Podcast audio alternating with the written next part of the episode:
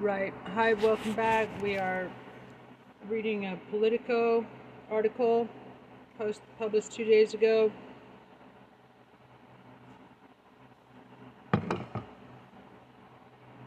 About the E. Jean Carroll testimony.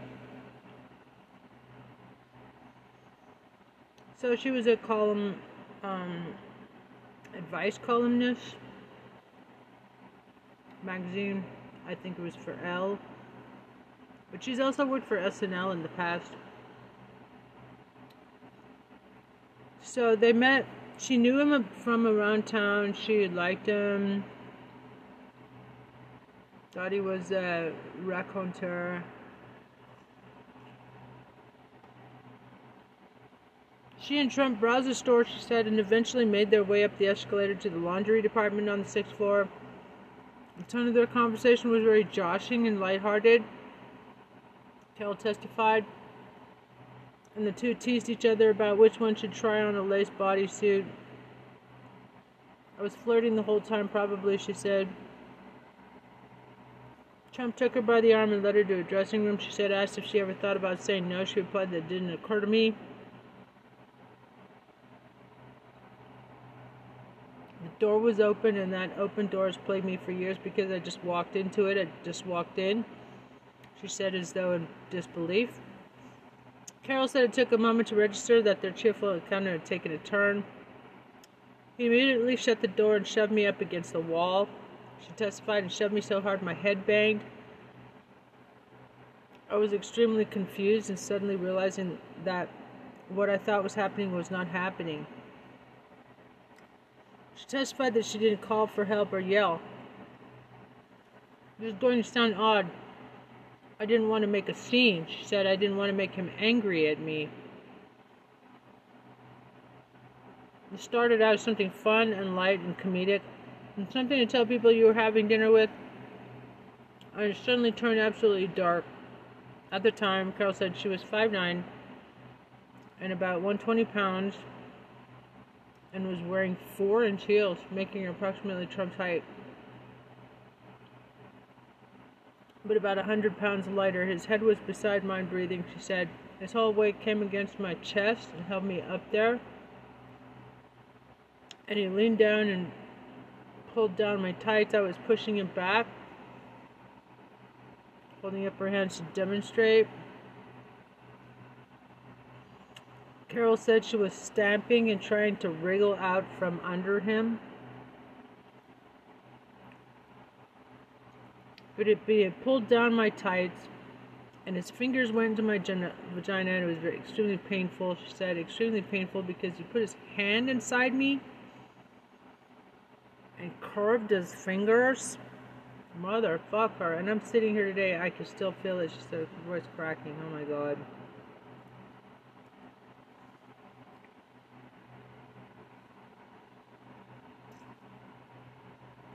Put his hand inside her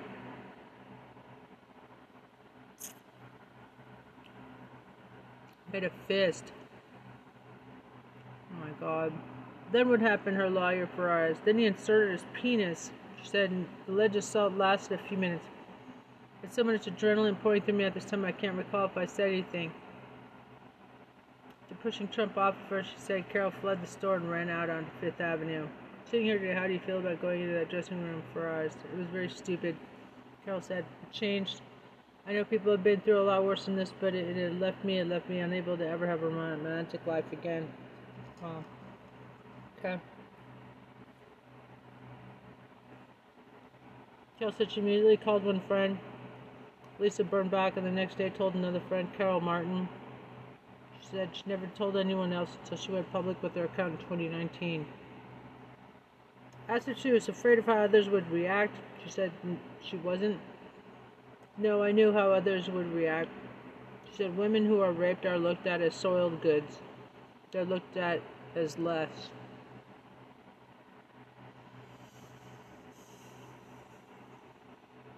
Trump had accused her of being financially motivated to smear him. Carroll said she has taken an economic hit from the episode.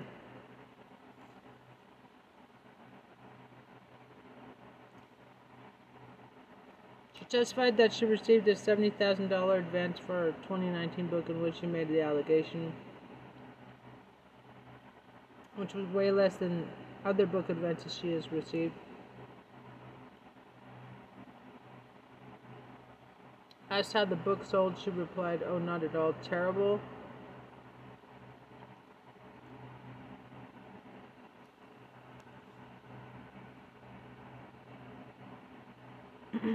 she had also said she was fired by Elle. Why was she fired by Elle? Which had paid her five thousand per month.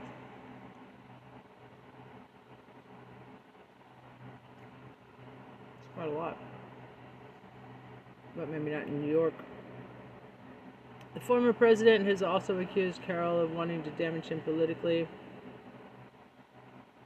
On Wednesday, her lawyers introduced a 2017 email between Carroll and Martin that Trump's lawyer suggested in his opening statement hinted at their intention to take him down. in response to an email referencing Tom, Trump, Martin wrote, As soon as we are both well enough to scheme, we must do our patriotic duty again.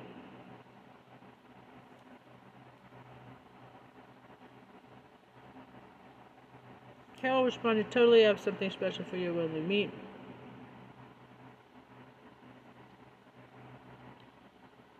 Hmm?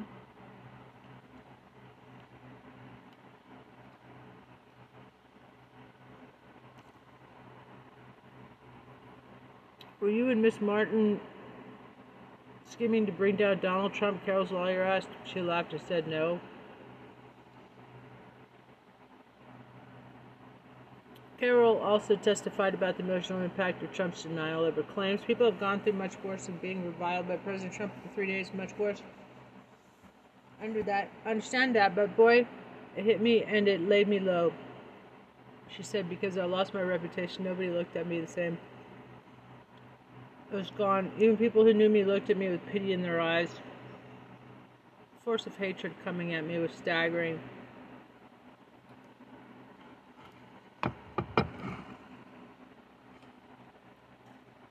After receiving physical threats, she said she purposed bullets for a gun she owned. She testified that she also received messages of support, but that the vileness and the dirt overwhelmed the encouraging feedback. She testified to one more consequence of the alleged rape. She said it left her unable to have a romantic relationship or to have sex in the years since it occurred. When her lawyer asked if she thought her age had anything to do with that matter, she replied, I don't think so. I'm a young 79 and a 52. A woman is really reaching glorious peak. She's got the right job. She's got the right look. She's not self-conscious about her body anymore. 52 is a great, just a great age. It's one of the most powerful ages a woman can be. Oh, that's nice. I'm 53. That's like my age. Hmm. Later in the afternoon, Carroll again broke into tears on the witness stand when questioned about whether she was happy she spoke out. I've regretted this about a hundred times, she said, pausing, but in the end, being able to get my day in court finally is everything to me. She said her speech was interrupted by crying, so I'm happy. Poor lady.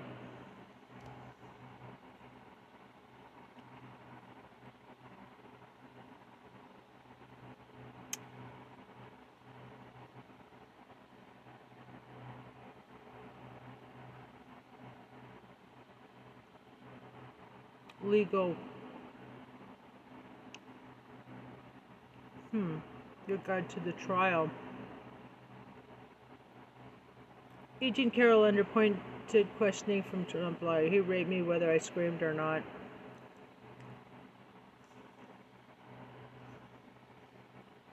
oh wow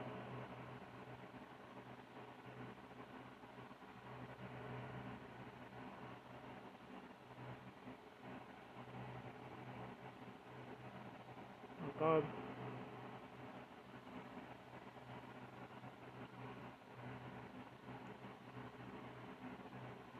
I think he uh, basically fisted her.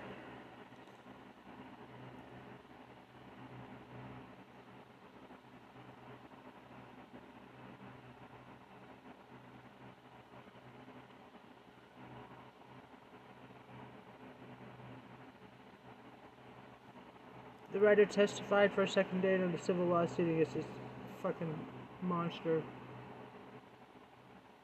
In, the, in this courtroom sketch, Judge Lewis Kaplan left presides as E. Jean Carroll is cross-examined by Donald Trump's defense attorney.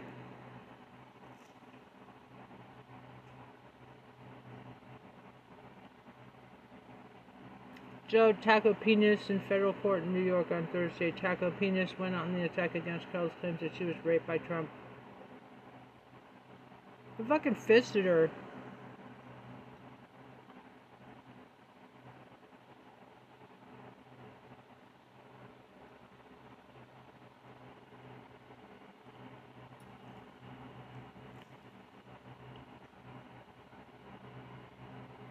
Because he's he's a, he's got a fucking tiny mushroom pecker. And he loves to uh, inflict pain. And he's a fucking predator.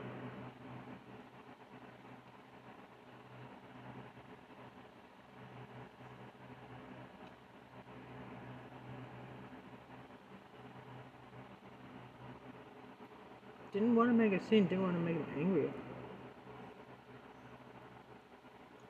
That's what you get for being too fucking nice, huh? No good deed goes unpunished.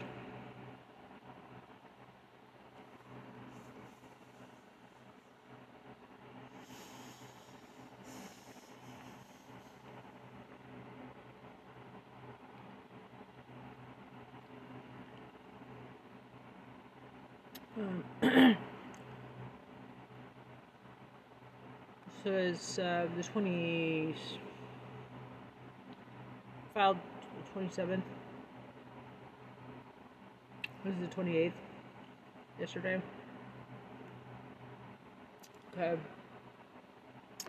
Eugene Carroll dramatically rebuffed a lawyer for Donald Trump who questioned her behavior and memory as he cross-examined her on Thursday about her allegation that the former president raped her in the 90s. Here's the thing, I was too much in a panic to scream. Carroll said when Trump's lawyer Peanut, Penis challenged her assertion that she didn't yell for help during the alleged assault in the department store dressing room.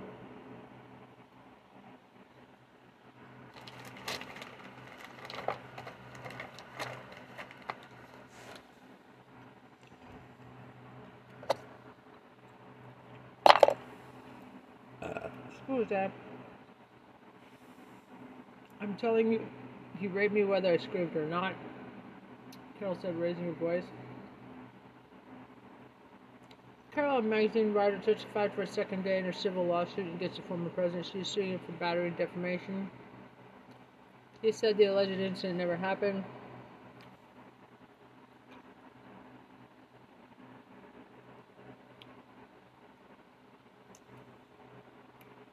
The questioning got off to a terse start as Taco Penis wished Carroll good morning twice before she would reply to him. There you go, he said when she finally responded. Patronizing shithead. Carroll has said that she believes the alleged attack at Bergdorf Goodman occurred in the evening on a day between the fall of 1995 and the spring of 1996. And then a questioning from her own lawyer on Wednesday.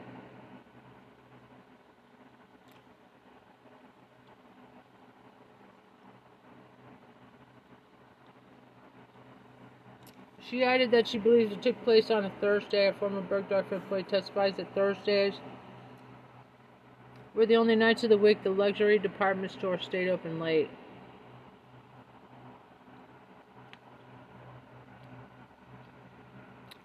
Carroll has repeatedly said she can't recall exactly what date it happened.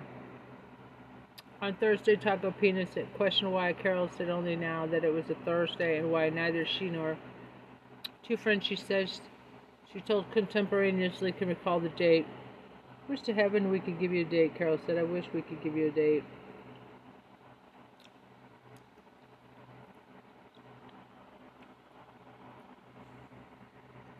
Didn't she write about it? Carroll testified that she always had a hunch the alleged attack occurred on a Thursday but didn't identify the day of the week in a book she wrote uh, or in interviews because she wasn't absolutely sure, and I tried to stick to the facts.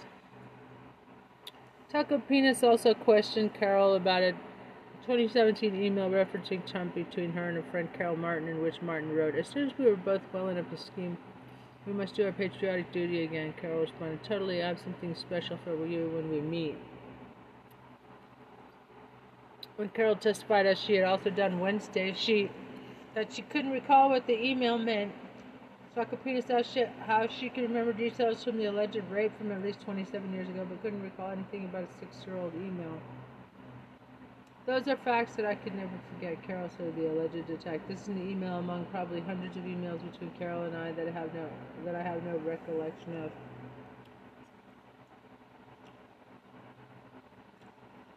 Takapinas also pressed Carroll on why she went public with her story when she did in 2019. Otaka Penis suggests she was using the claim to try to attract a book publisher. Carroll disputed that, saying she was instead prompted by revelations about film producer Harvey Weinstein's sexual predation in the New York Times in 2017. When that happened across the country, women began telling their stories, and I was flummoxed and thought, wait a minute, can we actually speak up and not be pummeled? Carroll testified. I thought, well, this may be a way to change the culture of sexual violence. The light dawned. I thought we can actually change things if we all tell our stories. And I thought, by God, this may be the time. She continued. Caused me to realize that staying silent does not work. It doesn't work. If women speak up, we have a chance of limiting the harm that happens. Taco Penis challenged Carroll on specific details of her account of the alleged rape. He pressed her on recollection that she didn't see anyone in the department store she and Trump rode the escalators to the sixth floor. I was not looking for other people, she said. I was in a very engaged conversation with Donald Trump. The question why, as she had testified, she would have suggested Trump, relatively tall and heavy-set man, trying to trying to skimpy women's lace bodysuit they found on a counter in the laundry department. Just struck me as very funny, she said. If a man tells me to put on some laundry, my natural is him to go put on the lingerie. Chuckle Penis asked how she could have fought back against Trump while wearing forward heels. She, she said, I can dance backwards and forwards and forward heels, she replied. The most heated moment of the day, Tucker Penis questioned why she wouldn't have screamed if she were being sexually assaulted. I'm not a screamer, you can't beat up on me for, for not screaming, she replied, Gordon. I'm not beating up on you, I'm asking you questions. Penis said, Women don't come forward. One of the reasons they don't come forward is because they're always asked, Why didn't you scream? Carroll told the court, When women are told, she said, You better have a good excuse if you didn't scream. At that point, Carroll raised her voice. I'm telling you, he raped me whether I screamed or not, she exclaimed. Do you need a minute, Miss Carroll? Tucker Penis asked. No, she replied, Go right on and any excuse for not screaming. Trial will not meet on Friday. Carroll is expected to continue her testimony on Monday.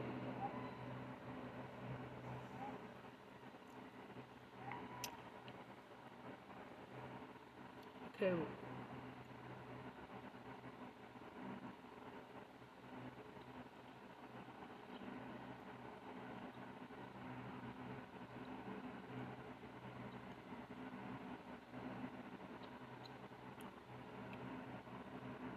Trump on trial. What to know about the E. Jean Carroll rape case? The Independent.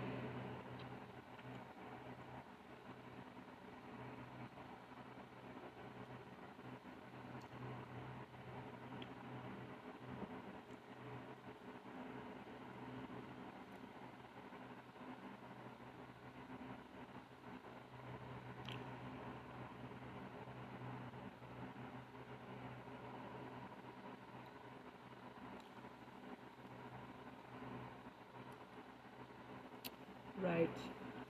What to know about the case?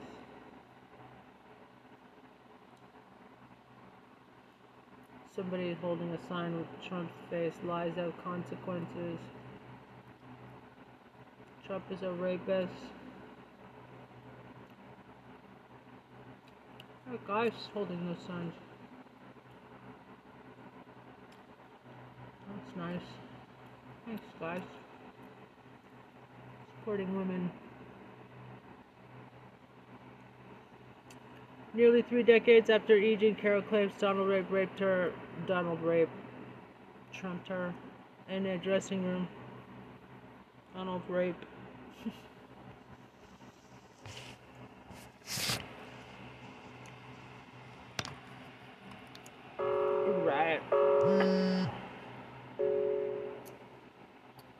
Dressing room, the pair facing off the court.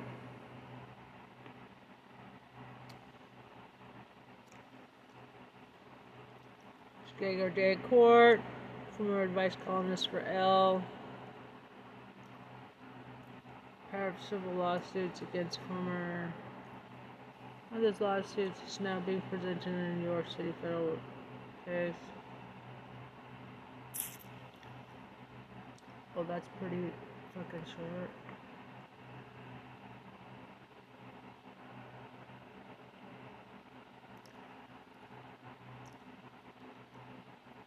Comments.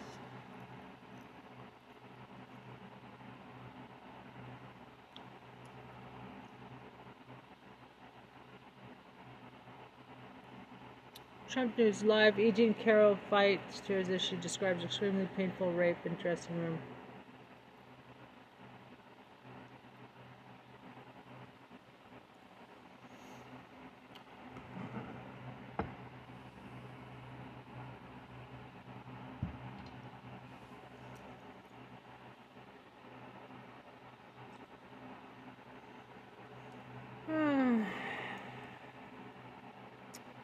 E. Jean Carroll fights tears as she describes extremely painful rape in dressing room.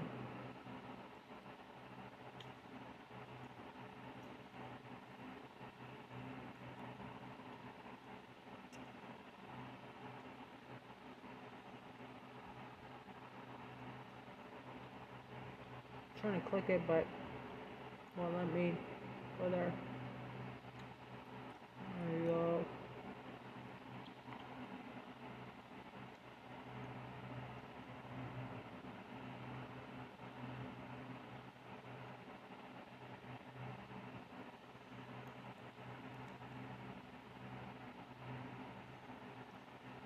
Trump denied E. Jean Carroll rape claim in testimony.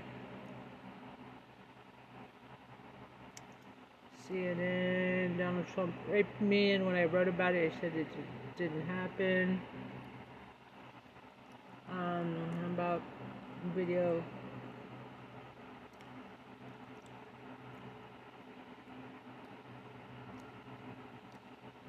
Judge unseals Trump deposition in E. Jean Carroll lawsuit. They've actually gone over this extensively on. Uh, on Midas Touch.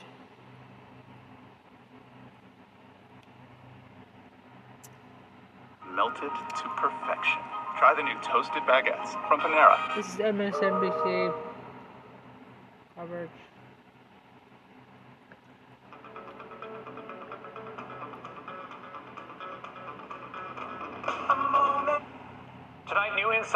Of the myriad of legal issues facing ex-President Donald Trump. The second defamation suit brought against him by former Elle columnist E. Jean Carroll. Carroll says that Trump raped her in a New York City department store dressing room in the 1990s. Trump has denied the accusation both when he was president and after he left the White House. In a post on his social media network last year, he called her claims a hoax, Power on. a lie, and a complete scam. In response, Carroll filed a defamation suit in New York and a battery claim under the new Bluetooth Adult. Survivors Act. He's been trying to get the suit dismissed, but tonight a federal judge rejected his bid and released parts of the transcript of the taped deposition Trump did back in October, where he answered questions under oath from Carroll's lawyers. An attorney for Trump issued a statement saying, quote, while we are disappointed with the court's decision, we intend to immediately appeal the order and continue to advocate for our client's constitutionally protected rights. Lisa Rubin, former litigator, MSNBC legal analyst, has been going through the deposition. Joining me here tonight with details. Great to have you here.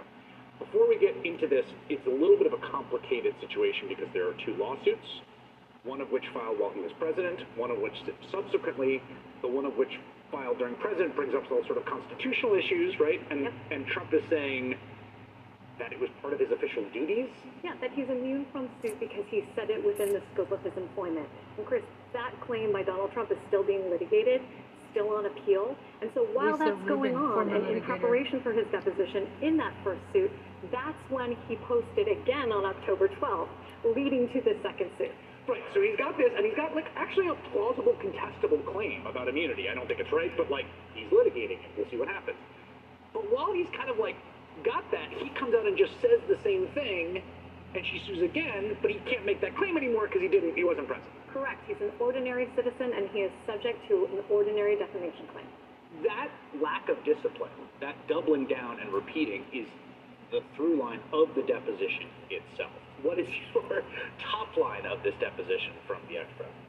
This is a person who is thoroughly, to use your word, undisciplined through and through. And that should scare us for a number of reasons. One, because he was the President of the United States, and we know how capable he was during his presidency of this lack of discipline. Two, because he's a declared candidate again for President of the United States. And three, the lack of discipline here should be alarming to his lawyers, if no one else, because he is likely to be sued again by other people if Eugene Carroll succeeds, and she's got a trial date of April already 17th for claims that he has coming. made about them since he's been president. Four In other words, if rape he can be sued for defamation as an ordinary citizen by Eugene Carroll, he can be sued for defamation by, for example, Ruby Freeman, the Georgia election worker, against whom he has redoubled an attack last week, not once, not twice, but three separate times, about claims that have been fully discredited. That's a great, great point. So here's an example of that on page 20 of this. Uh, the woman, there's something wrong with her, in my opinion, okay? But it's a false accusation. Never happened, never would happen. And I posted, and I will continue to post until such a time has, and then I will sue her after this is over, and that's the thing I really look forward to doing. And I'll sue you too, because this is how many cases do you have? Many, many cases. And I know the statements that were made that you made. Is that common in depositions? No. I mean, sometimes you will see a combative witness, and oftentimes the more entitled the witness, the more combative that person makes is. sense. But a well counseled witness doesn't behave like this. The deposition itself reads like a slew of defamatory statements. Now, Trump is likely immune from deposition claims from Robbie Carroll, I'm sorry, Robbie Kaplan, for example, because this is in the course of litigation. There's a qualified privilege for statements you make in litigation, but he is all over the place during this deposition attacking Carroll, attacking Kaplan, and attacking all sorts of other people and enemies that he has. He talks about Robbie Kaplan's relationship, for example, with other people in the Democratic Party, trying to throw her off her game, and she is, for as discipl- undisciplined as he is, she is disciplined to a T. She doesn't let him throw her once. Robbie Kaplan, who's a, a, a quite legendary litigator, she won that uh, a remarkable uh, lawsuit down in Charlottesville uh, against some of the organizers of that Unite the Right uh, rally uh, under that uh, Reconstruction uh, ever Reconstruction ever era statute. This I thought was very interesting. Plausibly, one thing you could say on page 24, you could say, well, someone else wrote it. Which might be a useful thing to preserve as defense. Uh, he's shown it. He says, great statement. Yeah, true, true. And now you've heard it again. You have it in front of you. You again confirmed. You wrote the whole thing yourself. I wrote it all myself. All myself. Yep, he confirms multiple times during the deposition. He wrote it, he posted it, and she's asking him at a separate point, Did you consult with anyone before you posted this? And he says, No. It wouldn't even occur to him to have consulted with a lawyer before he said this. He said, I'm not Joe Biden. I did this all myself. So here's what's so there's a trial date for set for this in April. This this case has been unspooling for a very long time, and the procedural hurdles of the last uh, lawsuit are no longer relevant to him as a citizen. What will be at issue? of The trial is is she telling the truth? Which is Correct. to say, did Donald Trump Sexually assault her in the dressing room of a New York City department store? That's correct. That's what the trial will be. That was, is exactly what the trial will be about, and everything he said in this deposition will be fair game. Usually you can't use deposition testimony in a trial, but Donald Trump is a party, these are party admissions, fair game for Robbie Kaplan and her legal team to use them at that trial. All right, Lisa Rubin, that was very, very illuminating. Thank you.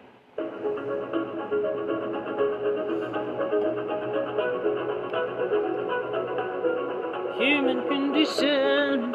So that was Judge Unseal's Trump deposition and E.G. Carroll lawsuit. All in with Chris Hayes. Wasn't bad for six minutes. and go, do this to clear out stuck poop fast. Oh. Fiber helps you poop, off. right? Nope. According to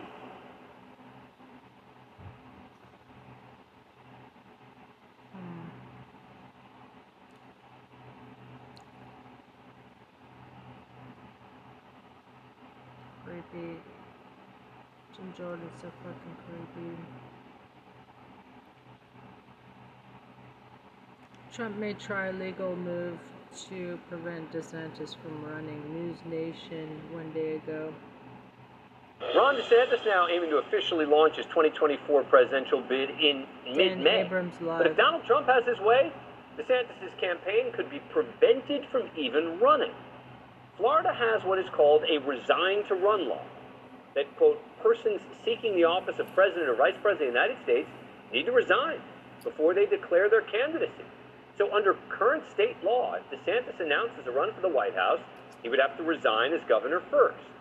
Now, a Republican supermajority in the Florida state legislature is currently rushing to pass an amendment that will allow DeSantis to do that, but there are new reports that Trump is trying to fight in the Florida legislature to keep the bill on the books. According to Fox Business reporter Charles Gasparino, Trump is planning to go to Tallahassee to kill this bill to totally derail DeSantis from even running for president. Since Trump announced his 2024 bid, he's attacked DeSantis on social media or during interviews nearly every day with insults, nicknames, criticism. Policy campaign ad Ron DeSantis praised Trump to ridicule him. Ron loves playing with the kids. Build the wall. He reads stories. Then Mr. Trump said, You're fired. I love that part. He's teaching Madison to talk. Make America great again. People say Ron's all Trump, but he is so much more. Big league. So good.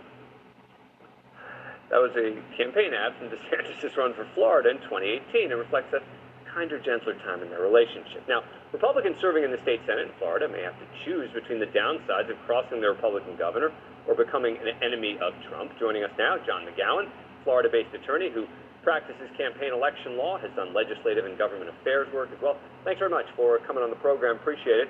So, to be clear, this is a real part of Florida law and it needs to be repealed for DeSantis to run, correct? So this has been part of Florida law since 1963. We're one of only five states that have it. The concept is if a sitting elected official decides they want to run for a higher office, they don't want them to run and then win and create a new vacancy. Mm. So so they try and get it all done at one time in the same election. So if you're a city council member and you have two years left in office and you want to run for the state house, well, you got to resign from the current office. And that resignation is effective the date you would take the new position. But the problem we're having in Florida right now is the way the law is written, it doesn't clearly address somebody running for president because the way you run for president is different. You don't, if you're running for city council, you go into uh, the supervisor of elections and you pay a, a fee, Yeah. and there's a period that happens. And with, when you're running for president, it runs through the nomination process, so there's ambiguity. Okay. So, go ahead. Well, I was just going to ask you. So, so you know, it's it's believed that it's likely that the Republican supermajority is going to get this through, right? Make sure there's no ambiguity that you're talking about. But I wonder this. All right, there is a new uh, poll out today from Emerson that shows Trump with a 46 point lead now over DeSantis, 62 to 16.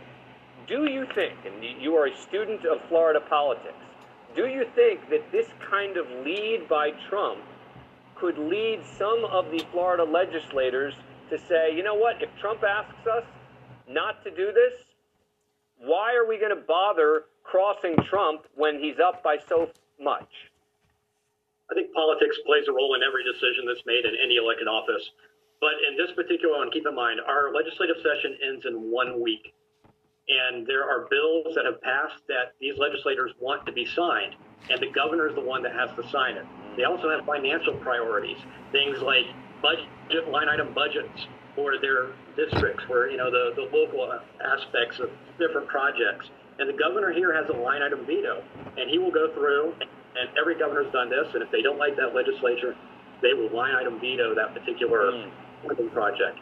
So right now, the Sanders holds all the cards in Florida for them, at least for the session. Now, once the session is over and their bills are signed, of course, it won't matter for this issue, but that's when you may see the defection of endorsements. Yeah, and real quick, do you think that Donald Trump is actually going to take this fight to the Florida legislature?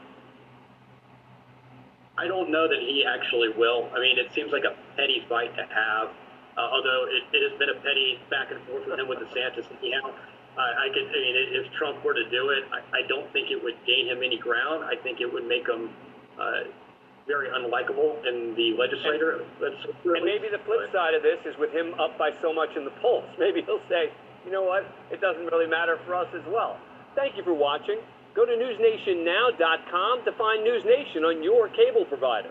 And don't forget to click the red subscribe button below to get more of News Nation's fact driven, unbiased coverage. Right.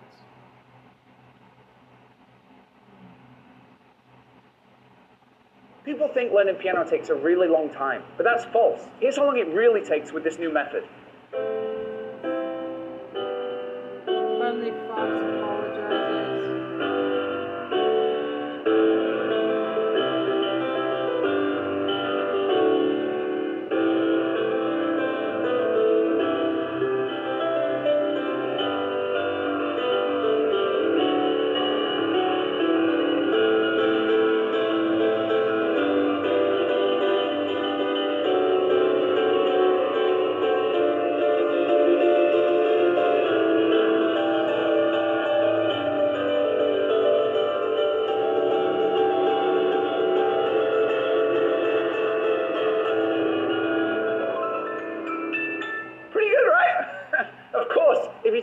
You traditional music lessons, use piano apps or YouTube tutorials,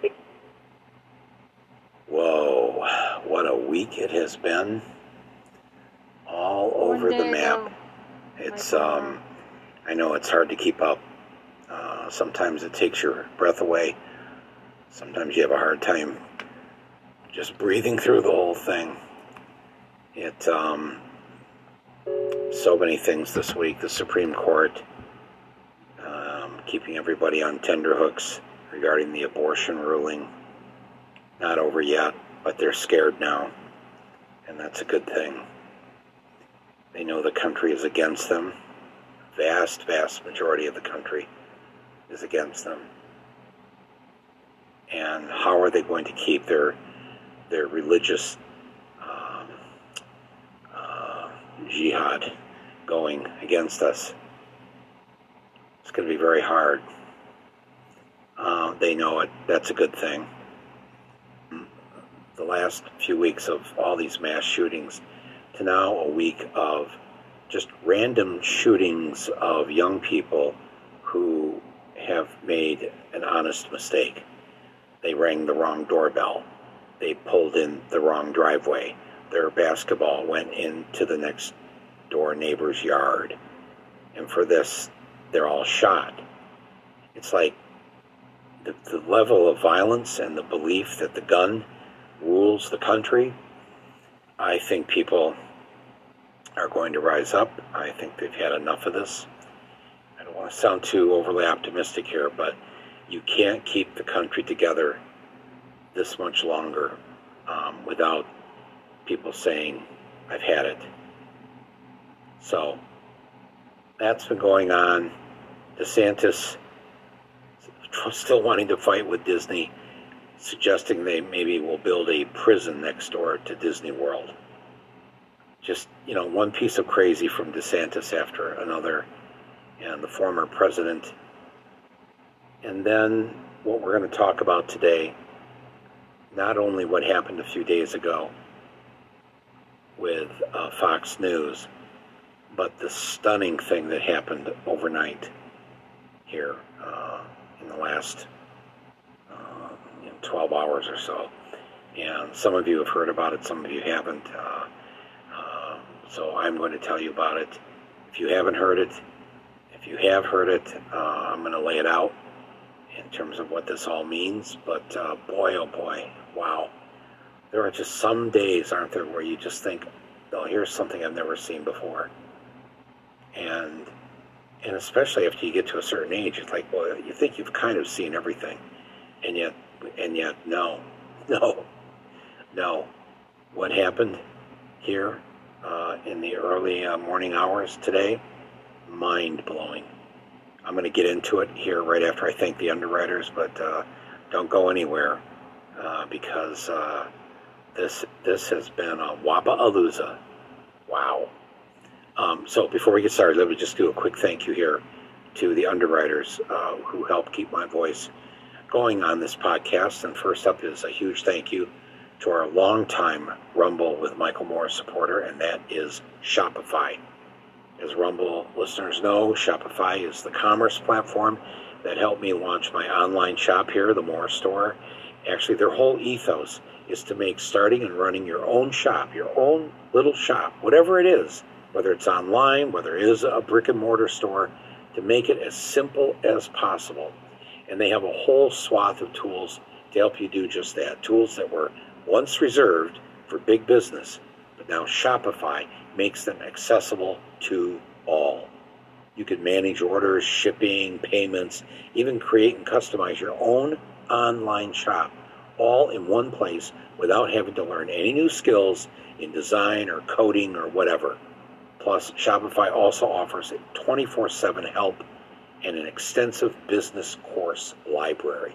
So, sign up for a $1 per month trial period at shopify.com slash rumble. And that's all lowercase with rumble, R-U-M-B-L-E. Go to shopify.com slash rumble to take your business to the next level today. Shopify.com slash rumble. And next up today, I want to thank Moink. Moink, uh, you've been with us here for a long time, and I know that not all Rumble listeners eat meat, but for those that do, if you're anything like me, it's important to you to know exactly where your meat is coming from and how the animals were treated. Moink, that's moo plus oink, moo for cow, oink for pig, Moink, is a meat subscription service that sources all their meat from small family farms across America.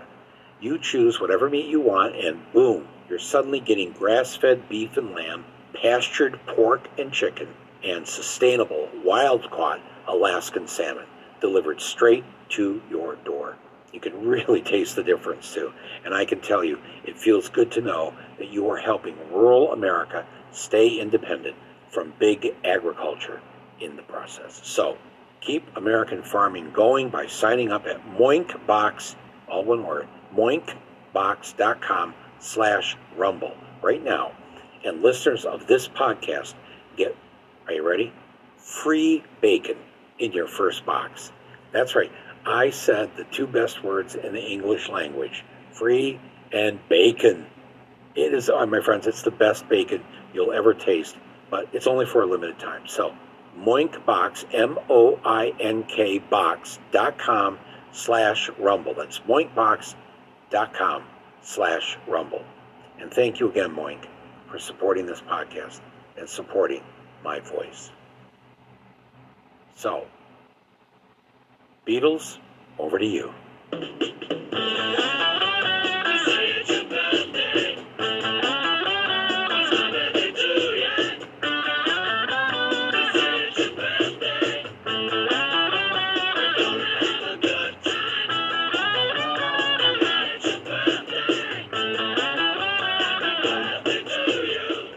Birthday.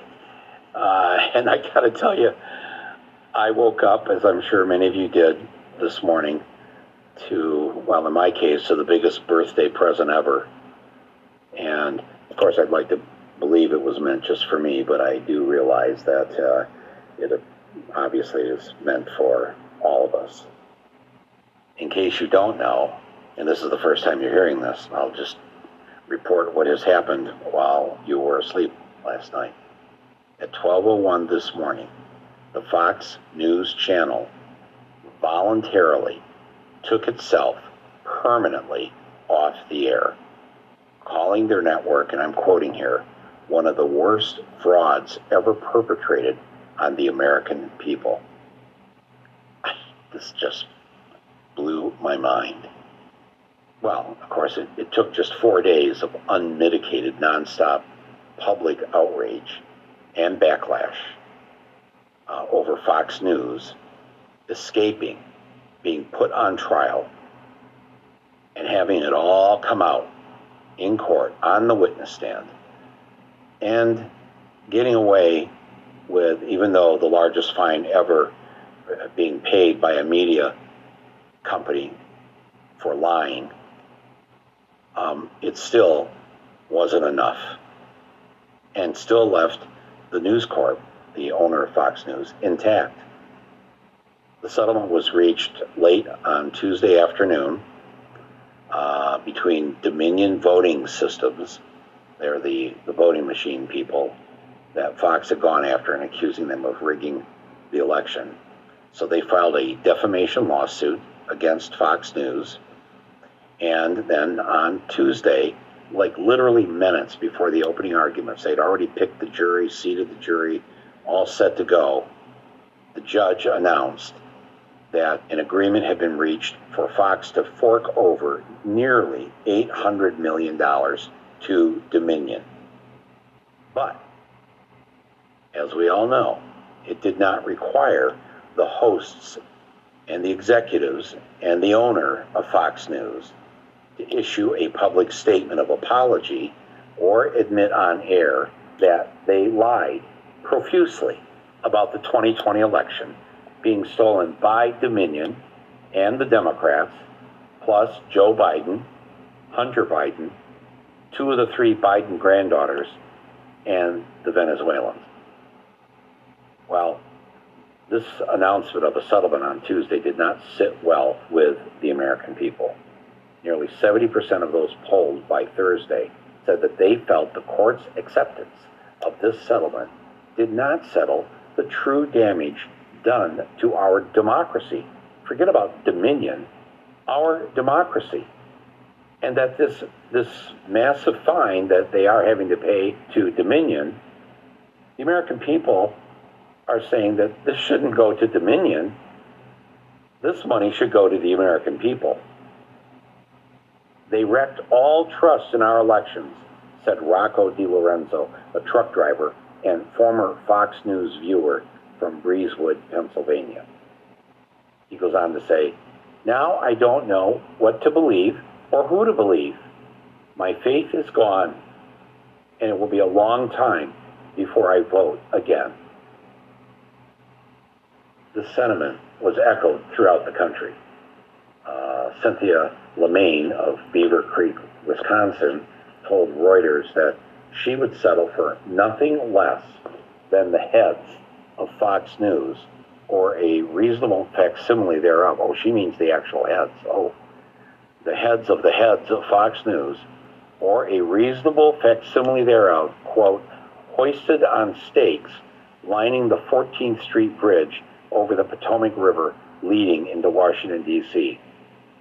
She said, they tried to destroy our country, and maybe they succeeded. $800 million for Dominion? What about $800 trillion for the rest of us? Nearly 30 years of nonstop lies that have divided this country, and they just get away with it? I think every American, Cynthia says, I think every American deserves a settlement check of our own. At least $10,000 for each of us. Actually, that sounds pretty good well, anyways, this volatile anger and uh, a demand for justice, real justice, was echoed through all 50 states this week, including the island territory of Guam, which has already filed petitions to secede from the United States. I did this on, I think, Thursday or Friday. And by Friday, of course, millions of Americans canceled any cable TV subscription they had that included Fox News, with most Americans, though, keeping only the basic stations of ABC, NBC, CBS, and PBS, plus their sports packages, of course, and that network that drops two naked people off in a jungle each week to see if they can find their way out without any shoes, clothes, condoms, or insect repellent. Now, although the $800 million settlement was only a dent in Fox News' $4 billion of cash they have on hand. The News Corp stock plummeted by week's end. Thousands of angry protesters surrounded their headquarters on the Avenue of the Americas in New York City. Fox had already barricaded the building and protected it with its own private army. I didn't know they had one. I guess that makes sense, doesn't it? They had already barricaded and they and they protect they were protecting their building there. It's it's right there in Rockefeller Center with uh, with its own private army and an arsenal of tanks, bazookas, and rocket launchers. One of which, by the way, accidentally went off yesterday on Saturday and hit NBC across the street there at 30 Rock. Uh, fortunately, no casualties were reported as the network was playing old episodes of Dateline to catch a predator on a continuous loop. So good, nobody nobody got hurt there. Well, anyways, all of this appeared too much for Fox execs to handle. And from what I understand, last night, overnight, uh, the News Corp began transferring all of its cash to overseas accounts and shifting its assets to an undisclosed location in the Cayman Islands.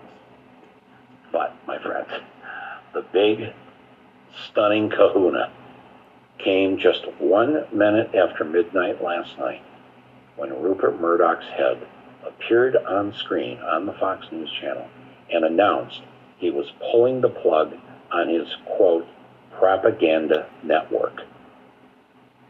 Wow. Murdoch went on, went on to explain, quote, I'm quoting him now, we are not a news network, he said. This is not and never has been journalism. I came to this country, I should be doing this in an Australian accent, right? I came to this country knowing that a certain percentage of its citizens were just stone cold stupid and filled with such hatred for facts, science, and people of color. We knew we would make a killing here. And we did. We are the most watched cable channel. That's right, not the most watched cable news channel, the most watched cable channel in America. And then going back to quoting this, I'm quoting Murdoch here. We made trillions. That really, Murdoch said, says more about you than it does about us mates. Thank you, America. And now, to show our true remorse, here are your favorite spewers of lies with their heartfelt apologies. And then the screen goes from Murdoch to one after another, like videotaped confessions from from all of their anchors, uh, their hosts, the, the whole cavalcade of them. One after it started with Tucker Carlson. He begins the first line from Tucker Carlson is, and I'm quoting, "My fellow Americans, I'm a dick." Wow. Like he just starts off with that. And then he goes on to explain all his dickish behavior over the years he's uh, been on Fox. And then chastises the viewers by saying, Well, what did you think? I started on MSNBC. I came from MSNBC to Fox, and you accepted me just like that. No thinking required. He, he just went on just just blasting the viewers for being idiots. And um, which is so weird because he's such an idiot. And then he angrily tore off his bow tie, tossed it over his shoulder, and said, quote, So long, suckers, and got up out of his chair and left. That, wow. I mean, really, uh, you know, most of us were asleep, so we didn't get to see this. But uh, um, you know, let, let, me just go. So after him came Sean Hannity. Sean Hannity comes on. He's sobbing and and apologizing again profusely for everything that he has said and done on the air. Uh, he didn't believe any of it. He said uh, he was just trying to make a living. He knew that the bigger the lies got, the bigger his paycheck got, and and that that he's probably not that much different than most people uh, when presented with a chance to make a hell of a lot of money. And then he just keeps sobbing and sobbing. And, and then I, he holds up what looks like a, a, a photo, but they, um, they pixelated it. But, uh, but for like a, a split second, you can see it. It looks like essentially it's he is uh, it's a photo of him filleting Bill O'Reilly, and but you can't really see because of they they kind of blurred it out.